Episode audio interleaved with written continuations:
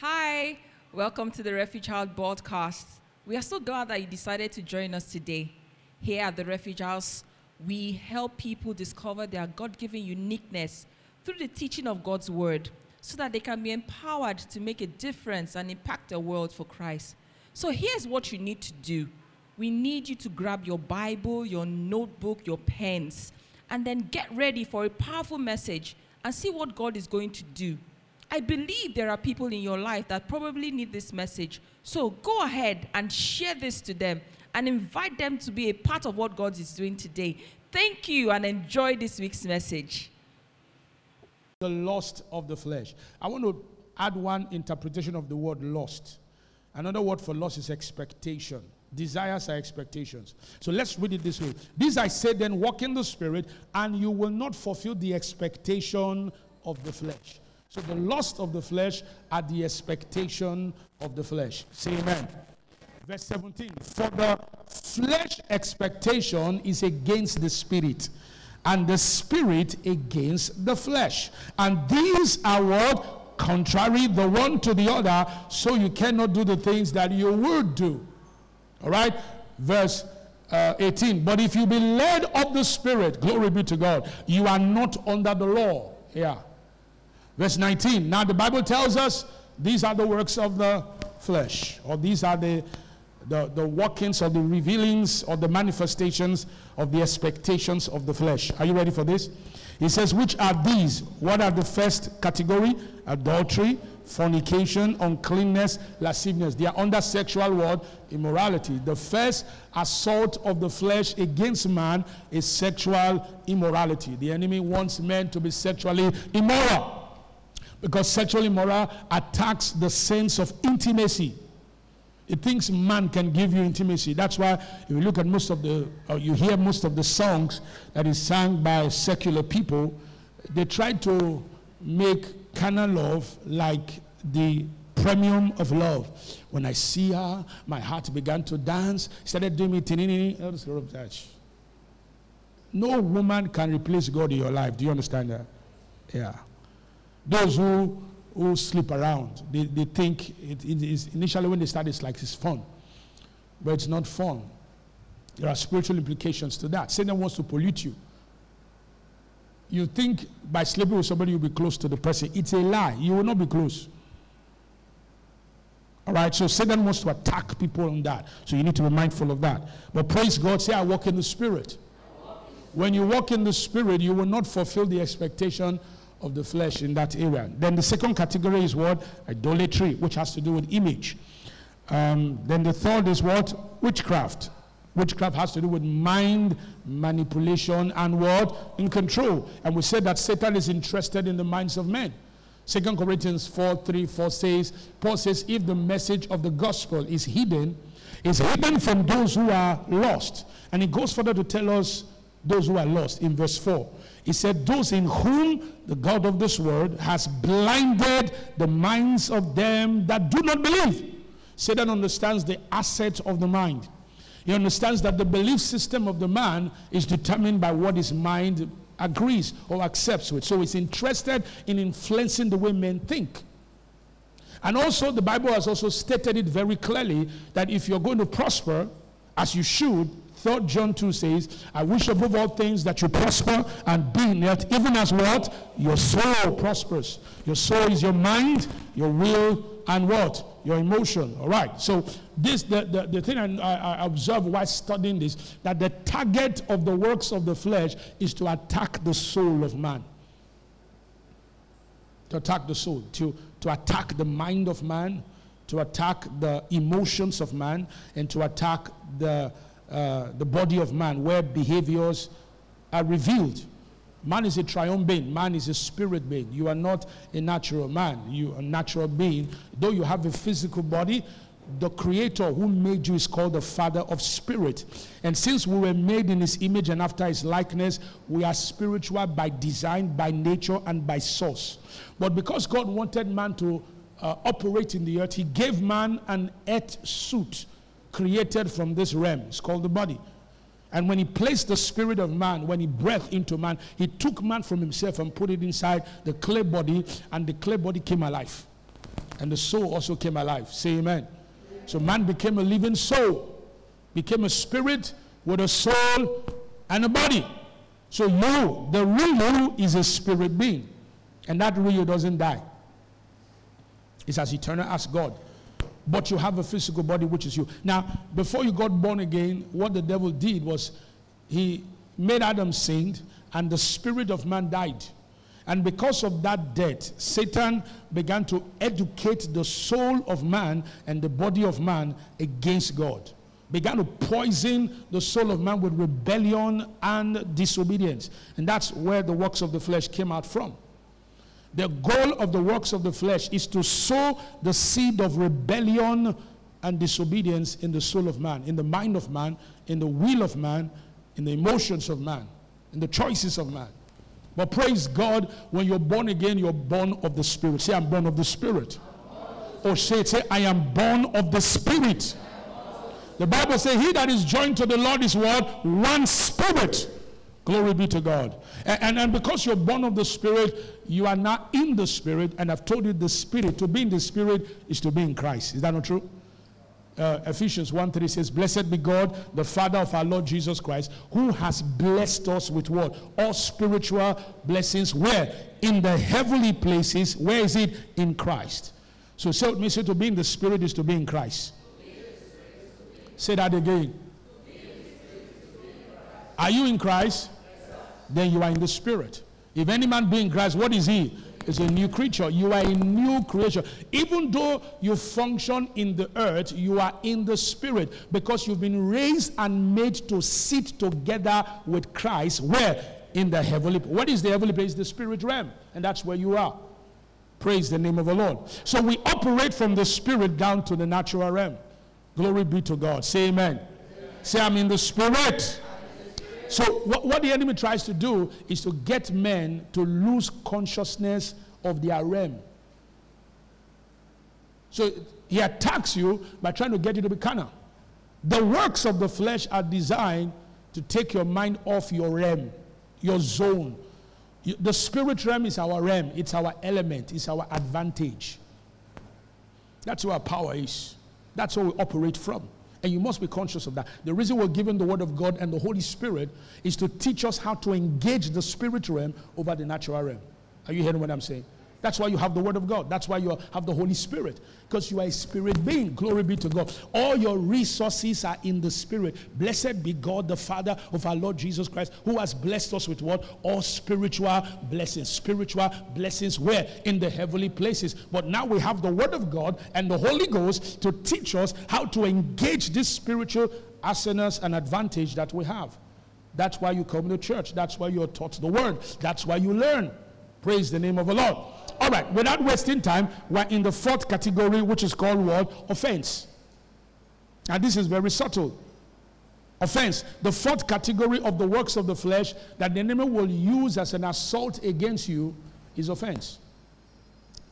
It's one of the most effective weapons used.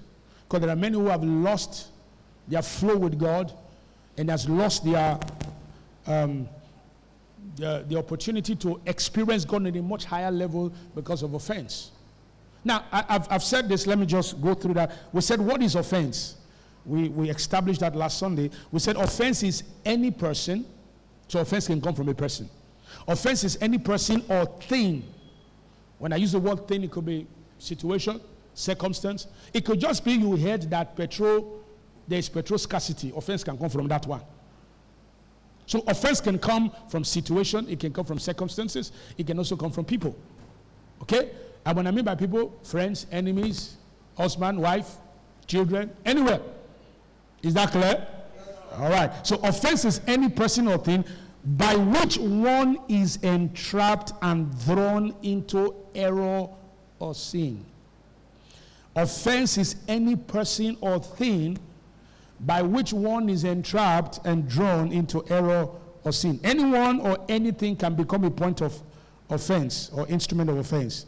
Now, I said offense is an opportunity for entrapment.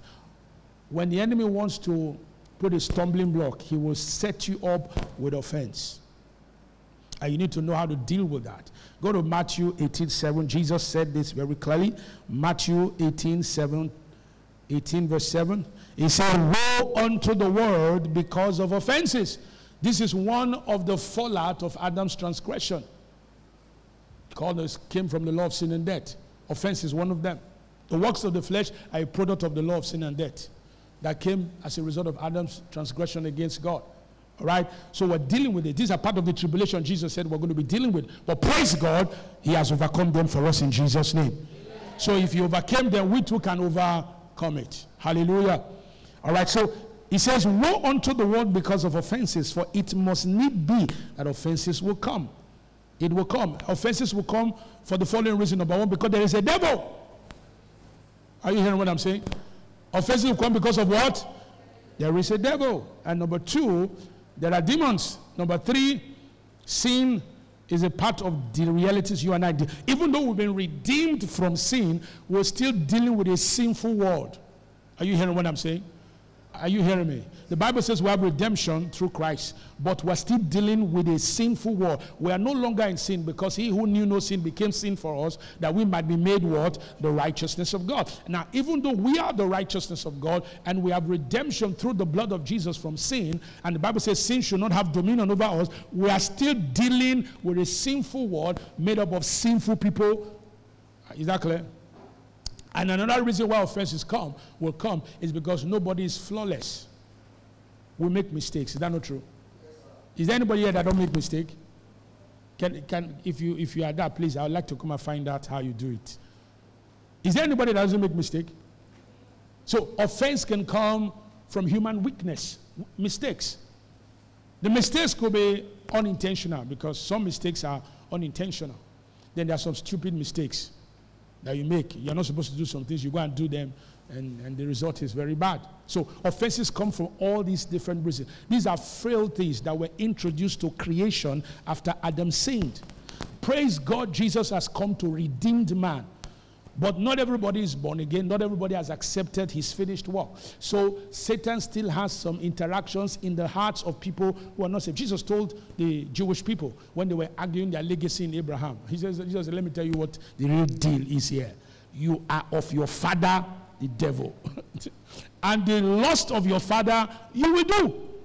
He was a murderer from the beginning and abode not in the truth and doesn't speak truth because there's no truth in him. For he's a liar and the father of lies. To what Jesus was telling them, any man born of a woman that is not yet born again, Satan is legally in the spirit your father. It is not an insult, it's a fact. Is that clear? Are you hearing me? So you can be the CEO of a multi billion company and you're not born again, Satan is your father. It's as simple as that. That's why we preach the gospel so that people can understand the spiritual implication of what Adam did and how it affects humanity. Once you're born again, you are redeemed from the clutches of sin and you're placed into the kingdom of God and you become the righteousness of God. However, we are still dealing with a sinful world because we're here to preach the gospel, live for Jesus, and to see life change. Say amen. amen. All right, so he says, but woe to that member whom offenses will come. Then I said another thing again. I said, being offended this is one of the strategy of offense. Being offended makes one carnal and exposed to satanic manipulation and control. When you become offended, you stop walking by the Spirit. Yes, you are in the Spirit, but you stop walking by the Spirit. And when you stop walking by the Spirit, you stop walking by your advantages in Christ. And Satan understands that very well. That's part of your offenses is interested in is your soul. Your soul is your mind, your will, and what? Your emotion. How you think, how you choose, how you function. He's interested in that. Because once you become offended, brothers and sisters, you become carnal. And once you're carnal, now Satan is afraid of you. What did I say? There are some Christians that don't know that. Satan is afraid. You know why he's afraid of you? Because of who you are in God. Did you hear what I said? Let me rewind it again. I said Satan is afraid of you. Some of you are not used to hearing things like that. You know the reason why? Because you're not taught properly. Seven sons from a man known Sceva decided to go and cast out a devil from a madman because they saw Paul cast out devils. They didn't even start with a small case, they went for a madman. And these guys, were not born again. Their father was a priest. So, you know, the father was influential in the society, and they were running and riding on the father's name. But they thought they could do boma when it comes to spiritual things. So they now said, guys, let's go and try this thing. See this thing Paul is doing. We feed one. Who, they, who not the fear for this land? Nobody. You know how we be now. We'll be terror for this place. Okay, let's also go and terrorize demons. Ah. So they now came, they left their level and came to another level. They forgot that it was the devil that was using them on that level. So they now said, you know what we'll do? Let's look for a madman. So they now found one madman that they all know in the area there. They came around him. And I said, okay, in the name of Jesus that Paul preached, come out! The demon just spoke through the madman. He looked at them. He said, Jesus, I know. When he says I know, it means I'm afraid of him. How do I know? When Jesus appeared and, and those who were possessed came around him, what did they say? Have you come to torment us? Is that not true? Yeah, so Jesus was a demon tormentor. He is Lord, and they know him. He's light, and demons cannot stand his presence. Now, but when you are in Christ, as he is, so are you. So that means if your Lord is a demon tormented, if you are born of him, what are you? You're also a demon tormentor. So he said, Jesus, I know. So he can cast me out. Paul, that you mentioned his name, I also know him. You know why I know him? Because Paul is in Christ. I fear his Lord, I fear his master, I also fear him. He said, But who are you? Because in the spirit realm is authority that speaks. So I, I, want to know by which authority are you telling me to leave this madman that I've made his life miserable for 20 years? To tell me to leave my own place here. Tell me who uh, he waited for an answer. When they did not reply because they didn't know what to say, the demon energized the madman, gave him demonic strength. And the man beat seven men. The Bible said the kind of beating, they ran away naked. They, they, they saw, I'm sure their, their reign as a local terrorist must have ended that day. Beat them and they ran wild and took off. Now, do you know you are a demon tormentor? Some of you see really like you're looking at me, say, what, is Pastor talking about? I'm not telling you what I think, I'm telling you what the Bible says. Do you know you are a demon tormentor? What did you say? Say amen, yes. If God's word said it, then you better believe it. Because we have too many Christians who are afraid of the devil. They're afraid of the devil because they're ignorant. They don't know. Luke 10 19 says, Behold, I give unto you power to tread upon serpents and scorpions and over all the powers of the enemy, and nothing shall by any means harm you. That's what the word says. So when, when you get offended, you become carnal. Carnal means you start walking by the senses, you start walking by human understanding, human wisdom, human way of doing things instead of divine way of doing things, which is the word of God. And you become exposed to satanic manipulation. In First um, Corinthians 3, verse 1 to 3, Paul said to the church, He said, Brethren, I could not speak to you as unto spiritual, but as unto carnal, but even as unto babes in Christ. I have fed you with milk and not with meat. For hitherto you were not able to bear, neither yet now are you able. Verse 3 For you are yet carnal for whereas there is among you envy, strife, Paul told them you're you're thinking like men. Look at what he said: envy, strife, and division. Are you not carnal and walk as men? So when people are uh, experiencing envy, strife, and division, they are not walking like gods. They are walking like men. It is man or men to be offended, but you are not men. You are a God type. You hear what I said? You know, there's this statement we also say, we're all human beings. That's not technically correct. We're not all human beings. We are divine beings. See, the day you got born again, you were, you were more than a human being. You have a human side, but you also have a divine side. Did you hear what I said? Look at the neighbor say, You have a divine side. Have you not read your Bible? He said, Whosoever is what? Born of God. Born of God. Is that not true? The seed of God is where? It's in him. That seed of God is the life of God inside of you. Your born again spirit is born of God. So you are like him, for as he is, so are you. That's why you are called son of God. Hello? You know why you're called son of God? Because you are born again and born in Christ, or you've been fabricated from Christ. So you possess his nature, you possess his life. You must be conscious of who you are, or the enemy will just be playing games with you. Situations will be playing games with you because you don't know who you are. People who complain are people who are ignorant of who they are. You need to practice it. Practice. Everybody say, practice it.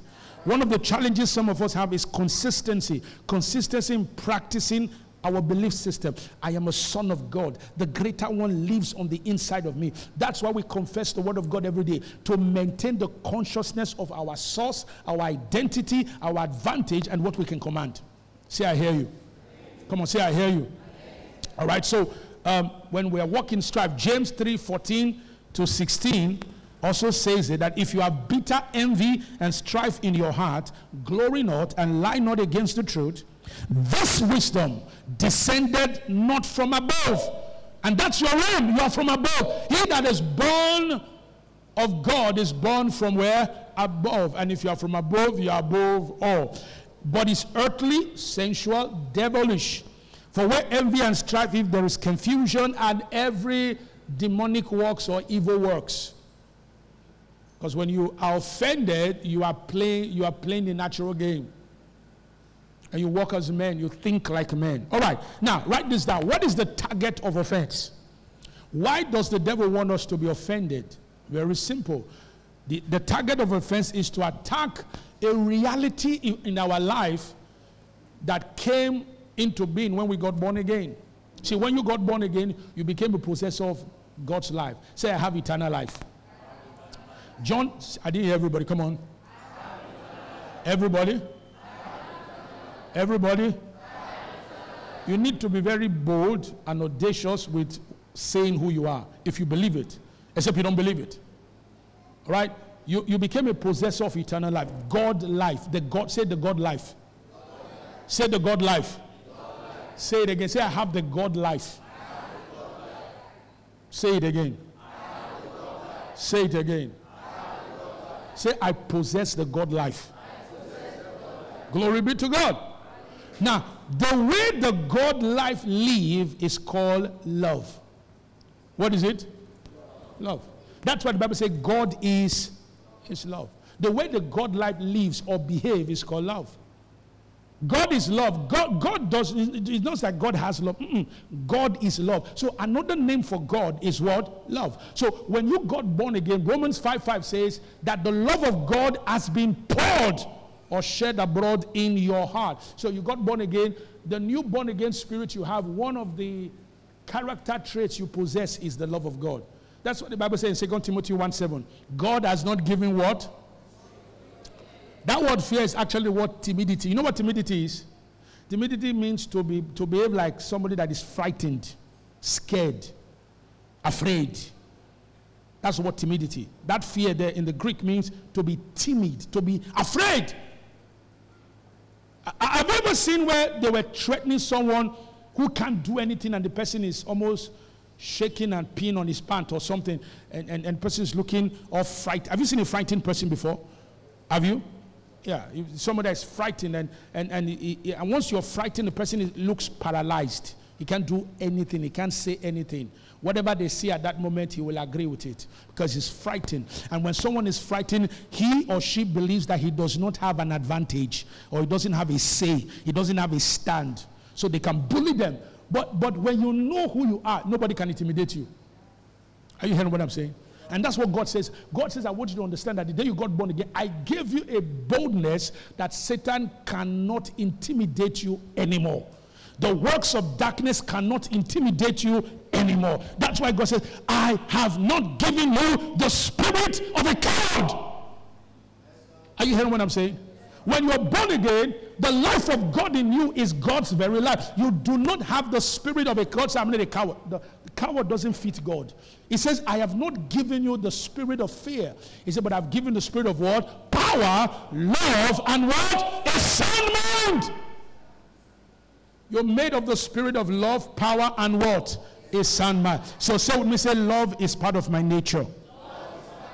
But this love is not human love, it's divine love. See, there are two kinds of love. You have human love and there's divine love. Human love is natural love. Natural love. But the day you got born again, you were born into another kind of love. This love is a God love, it's a divine love. It's a love that commands all the peace and the resources, the joy of God through your life. Say amen. And the devil knows that very well. So the goal of offense is to attack your love life by seeking to stir up, listen to this, antichrist reasoning, emotions, and behavior. Everything you're going to see under offense, there are three areas it's going to strike, and that's the soul of a man. Your soul is made up of three parts. Your mind. Say, I have a mind, I have a will, and I have an emotion. Your mind is your the part of your soul that God has given the ability to think. It has practically three functions. It can imagine, it can contemplate, and it can store memories. Is that not so? That's why through your mind you can remember. You can remember with your mind. You can also imagine and you can also contemplate or think. That's the power of your mind. But you also have another part of your soul called your will. Your will is the ability to choose. God gave that to everybody. It's a gift God gave to everybody. God gave one of the characteristic traits of being made in the image of God and after the likeness of God is the power to choose. And God made man a free moral agent. God could have made everybody like a robot, but there would not have been any fellowship. Good one. But God gave you and I will. He understood the risk of giving man a will, yet in his love, because he wanted man to be like him, he gave man a will. Say, I have a will. Say, I have a will. You have a choice. Glory be to God. You have what? A choice. Say that. Say, I have a choice. I didn't hear you say it very well. You have a choice to choose life or you can choose death. Anything you choose, it's your choice. To not choose is also a choice. Do you understand that? To know is a choice. To be ignorant is a choice. You know, to be ignorant is just to choose not to know. So every position in life is what? Is a choice. Glory be to God. So you have a choice. Then you have the third aspect of your soul called your emotions. Everybody say emotions. That's the ability to feel. It's the ability to feel. You can have positive emotion or you can have negative emotion depending on what is generating it. There's that aspect. The ability to feel is a God given ability. But we need to manage our emotion because Satan is interested in your emotion. And you will notice that all the attack of offense targets your emotion. He wants to fill your mind, your will, your emotion with toxic behaviors that are against the character of Christ that you carry. So, what offense does is to present you with the option of not living according to who you are in God, but living according to strife, to offense, and all that the Bible lists. That's what it does. So let, let me read this again. I said, the goal of offense is to attack our love life in Christ by seeking to stir up antichrist reasonings, emotions, and behaviors. That's what it does. Every offense is a mindset. Every offense is an emotion. And every offense is also a behavior. What did I say? Offense is a mindset. When I use the word mindset, I'm referring to reasoning. It's a way of thinking. Offense is also a way of feeling, and offense is also a way of acting or behaving. Offense wants to think through you, it wants to feel through you, and it wants to act through you. That's the goal. It wants to, it wants to determine, it wants to become what you think. Offense wants to become what you feel, it wants to become how you act. That's what offense wants to do. Now, when we got born again, we received the life of Christ, and that life is a love life. Say, I have the love of God. Say, I have the God kind of love. When you were born again, we were upgraded in Christ to function with the God kind of love. This love is superior to the, to every other kind of love under the human love. There are two things you cannot take away from human love selfishness and offense. The human love can be offended, the uh, human love is selfish. Hello? Am I lying?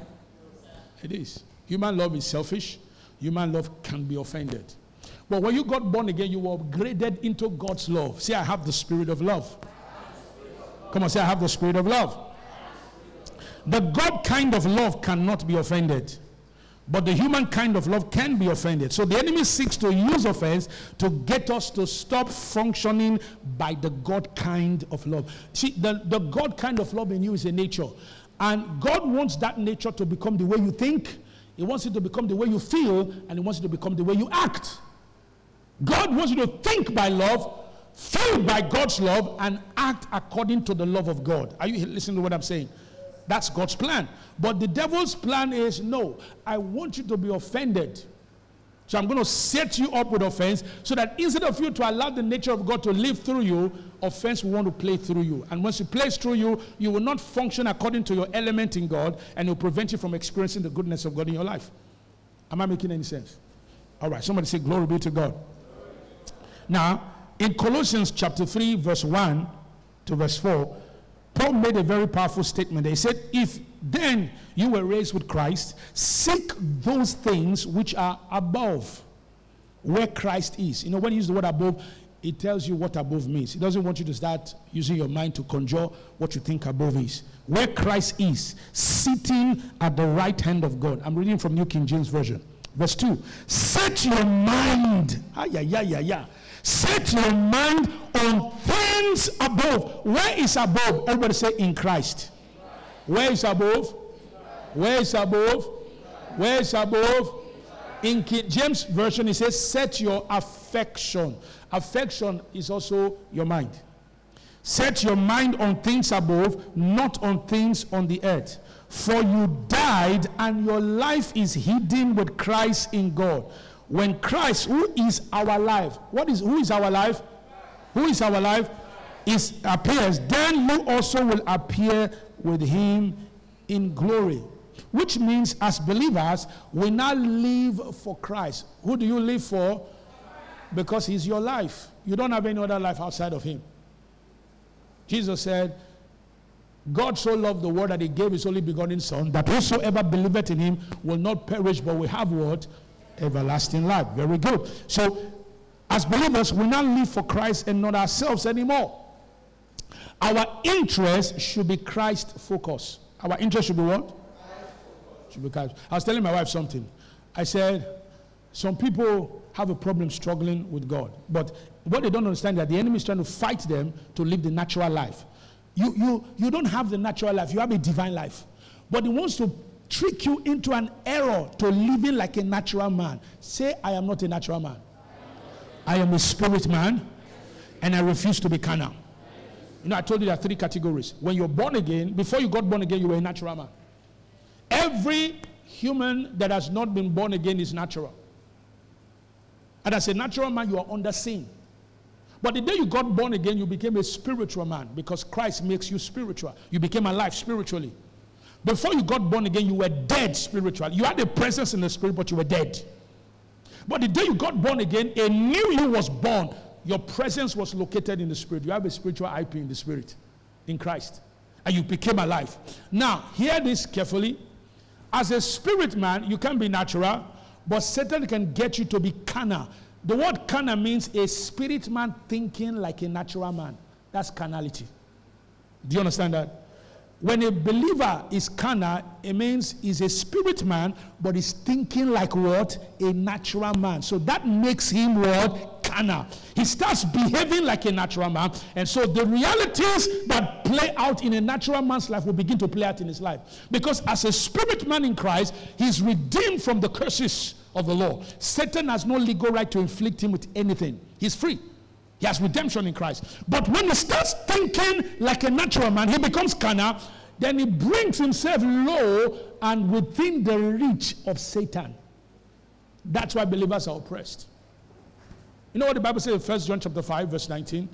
He said, the Bible says, we know that the whole world lies under the sway of the wicked one. He said, but whosoever keepeth himself, the wicked one toucheth him not. The moment you begin to think carnally, you know what you're telling yourself? You are bringing yourself under Satan. You are above him. Because you are in Christ, you are above the devil. So, what the works of the flesh do is to get you to think carnal so you can come below his level for him to reach you. Don't give him that opportunity. Hallelujah. Am I making any sense? All right, so um, our interest should be Christ focused. Those things which are above refers to the knowledge of who we are in Christ and what we can do through Him. When the Bible says set your mind on things above, those things He's talking about is the knowledge of your identity, your advantage, all the resources that God has made available to you in Christ. Those are the things. So our primary need is to always seek to know Him. To do what? Yeah. That's your primary need. It's not to come to church and get a breakthrough. Breakthrough is secondary. If you get breakthrough and you don't know him, you will eventually break down. I hope you know that. Because what keeps you is what you know. They that know him shall be what? Strong, and they'll do exploit. We, we, the problem with believers is that they have upgraded their secondary need to replace their primary need. Their secondary need, breakthrough, job, rent, school fees, those are your secondary. And God has made provisions for that. Seek ye first the kingdom of God and his righteousness, and every other thing shall be what? Shall be added to you. That, that, that's, they, are at the, they are the level of addition. God didn't tell you to seek the addition. To seek him is your primary need. And that primary need is to do what? Is to know him. Everybody say to know him. Our primary need is to always seek to know him and to manifest his greatness. You see, the greatness of God in you can only be released by knowledge. If you don't know Him, His greatness will be silent in your life. You will be great by potential, but you will never manifest. Did you hear what I said? There are many believers. Once you're born again, you are great by potential. You're great because the nature of God is on the inside of you. But if that nature will speak, if that nature will manifest, you have to know. Because if you don't know, you know what the Bible said in Isaiah 5:13? Go there, everybody. Go there. Isaiah 5:13. This is the power of knowledge. Isaiah chapter 5 and verse 13. Isaiah chapter 5 and verse 13. Are you there? What did he say? My people have what? My people have gone. Huh? They have gone into. Who took them to captivity? Eh? Read the next verse now. Read the next statement rather. My people have gone into captivity. Why? Why, why, why did they enter? Captivity means bondage. Is that not true? Why did they go into bondage? Because they have no knowledge of who they are in God. They don't have knowledge of their potential. They don't have knowledge of their greatness in God. So as a result, ignorance took its toll and they went into bondage. That's what I'm simply saying. Our primary need to know is our primary need is to seek to know. When you come to church, it's not about you. It's not about how you look. It's not about who is dressing in nicest clothes or the nicest shoe or the whatever. It's irrelevant. All those things are meaningless if you don't know anything. Because without knowledge, you have no place, you have no voice, you have no authority in the spirit realm and over the affairs of life. Knowledge unleashes your greatness in God. With that knowledge, you, you become like a believer who is loaded with amazing possibilities, but it's, it's speechless because he doesn't know anything. That's what's wrong with believers today. So when they come to church, they, they focus on irrelevancies, non essentials. They don't focus on what will unleash what they carry. They are sons of God, but they're incapacitated because they don't know who they are. They don't put premium on who they are. So when you come, your primary, you're born again to realize that your primary need is to seek to know Him and to manifest His greatness to us. The more, listen to this, the more we know Him, the more we are empowered to walk in love towards God and one another. Are you hearing what I'm saying?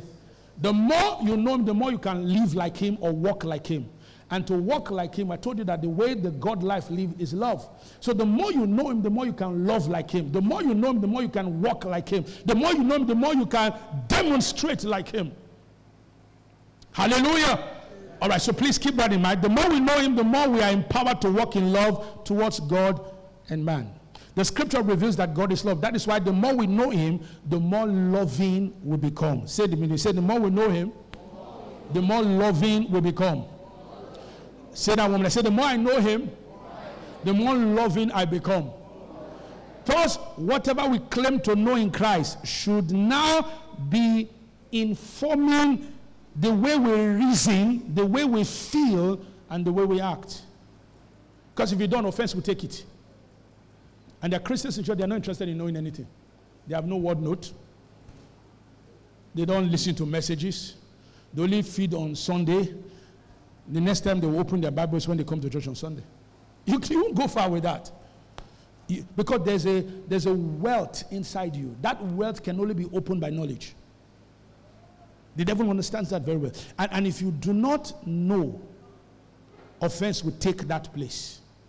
Because Satan is interested in what you think, Satan is interested in what you feel, and Satan is interested in how you act.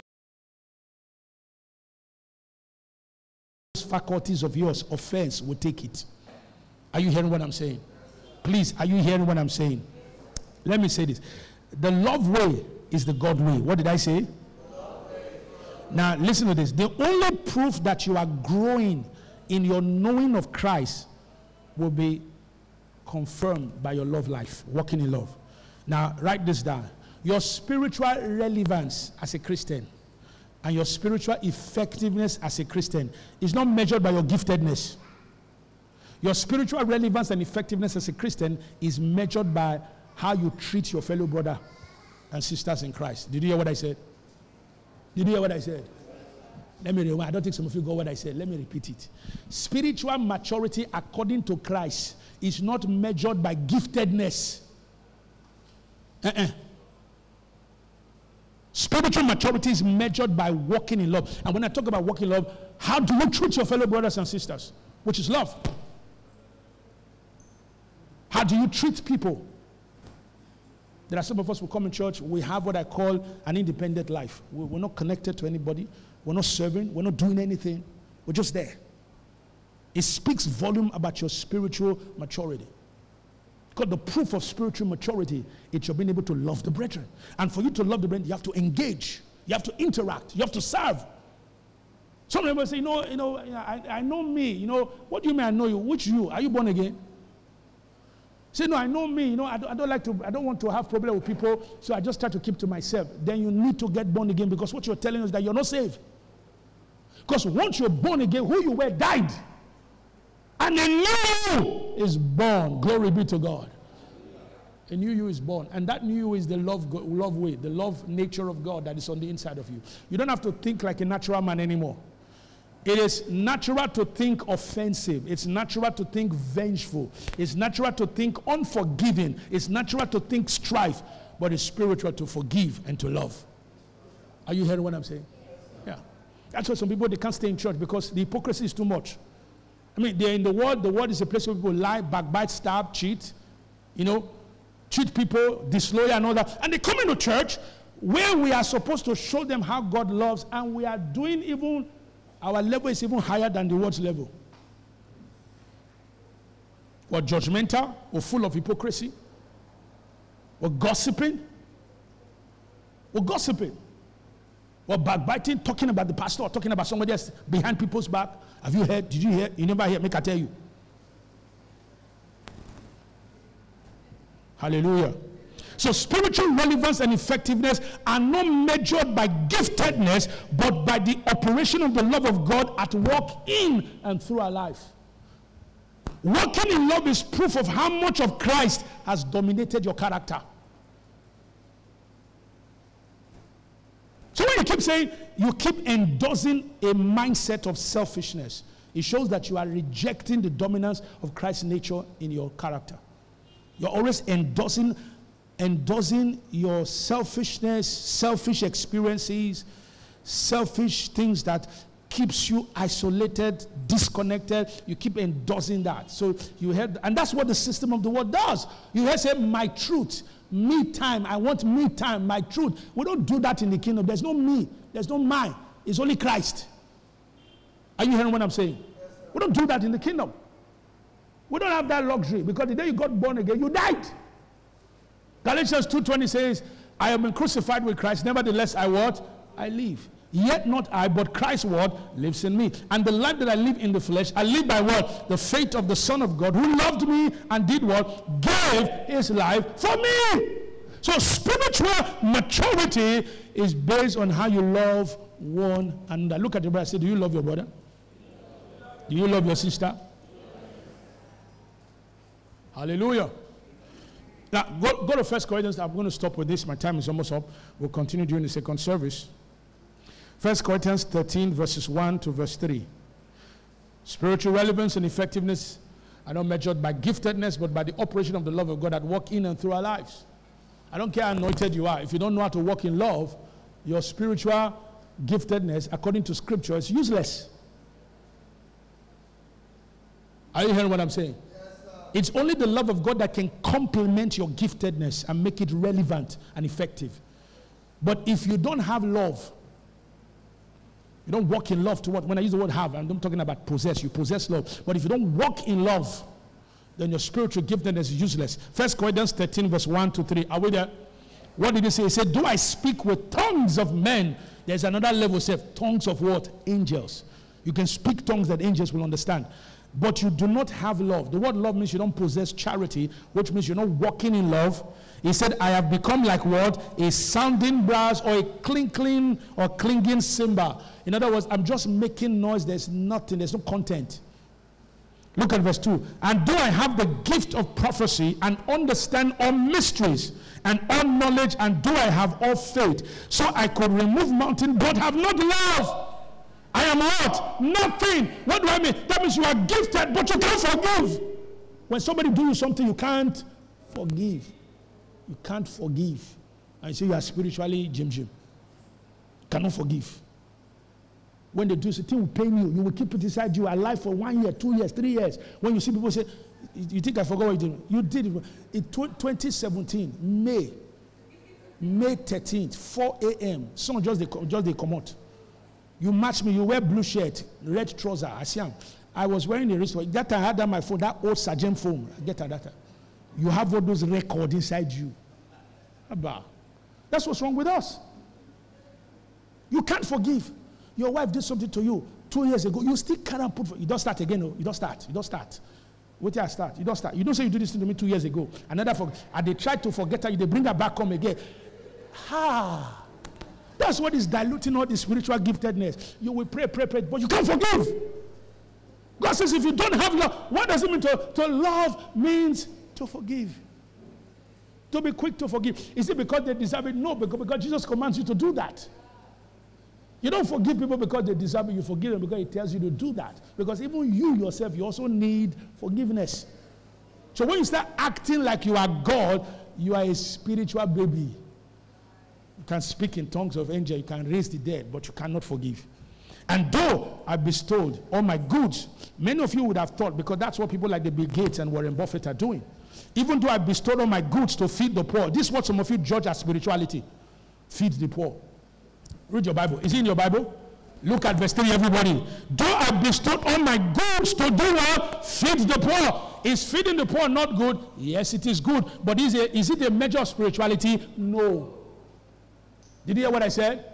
Feeding the poor is what? Is good. But is it a measure of spiritual maturity? No. Because look at what he says. He said, um, even though I bestowed all my goods to feed the poor, and I even give my body to be bought but I do not walk in love, it profits me nothing. Because to love is to forgive. Do you understand what it means for Jesus to put up with Judas Iscariot for three years, knowing he was stealing from the purse, and he never preached a message of stealing once? Not once. Not once. And the day Judas came to betray him and kissed him on the jaw, he said, Friend. He called him a friend. That's how the love of God thinks. If we want to practice Christianity, let us practice it. Not this mixture some of us do. Because the proof of true Christianity is, you know what Jesus said? He said, A new commandment I give unto you, that you love one another even as I have loved you. That's what Christianity makes us love what natural men cannot love. It makes us put off put up with what natural men cannot put up with. Because you're giving God's love as a gift to your fellow brothers and sisters. That's what you're doing. And, and if, no matter how spiritually Jim Jim we are, if we cannot forgive, if we cannot love, if we can't pray, let me feel there are some people you've seen they've not coming to church, they've not been coming to church for a while. You see them, but you can't go in your private and pray for them. You can't say, Let me go and visit them and find out what's happening to you. You only just do your face. Anywhere belly face, now you they go. That's all. You come to church, you don't know anybody. You don't see some people in church. No, there's some of you, you will I hope you know to squeeze your face is not being spiritual. There's some of you, you know that don't come near me kind of face. You know that type of face?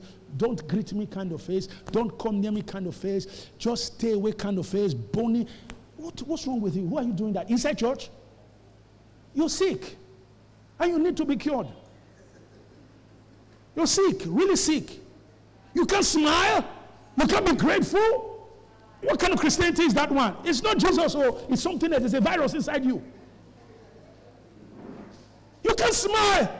You, see, you, come to you can be thankful and happy that you came to church and you came to fellowship with the brethren. Oh, I'm seeing my brothers and sisters today in Christ. Praise God, hallelujah. You just come like somebody who is a spy. You'll be suspecting everybody. That's what the spy does now. It's not so. He's suspecting everybody. You have enemies and everybody's your enemy. So you're just, you're just looking. Your dysfunction is not the line you see. That's why the spirit is not flowing. Because we're muddled up. Full of bitterness in the heart. Unforgiveness. I'm not saying anything. There are some of you men. The reason you cannot spiritually function. You say your wife don't verse you, don't verse you, don't verse you, don't you. So you know, you know they talk again. My friend, shut up. You, you also they verse your wife too. Who told you it's only you? That's selfishness. Love does not take account of evil. That's what Paul now started teaching us what love is in verse 4 to verse 8. Love doesn't boast. You're walking in love, you don't boast. You're looking at you're kind. Are you kind? How can you be spiritual and you're not kind? Good